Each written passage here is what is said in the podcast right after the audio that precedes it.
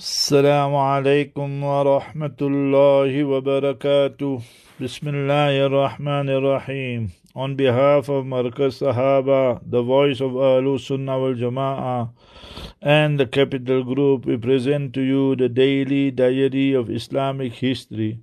It was on the 21st of Zulhijjah 798 corresponding to the 25th of September 1396, the Ottoman Emperor Bayezid defeats the last Crusaders' army at the Battle of Nicopolis. So we see here that they were always advancing, advancing with the help and mercy of Almighty Allah but remember, Arab nationalism and the Kuffar Shias were one of the main causes for the fall of the Ottoman Empire. May Almighty Allah Jalla help the Muslims, but another Khalifa who will establish justice on this earth. Ameen. Assalamu alaikum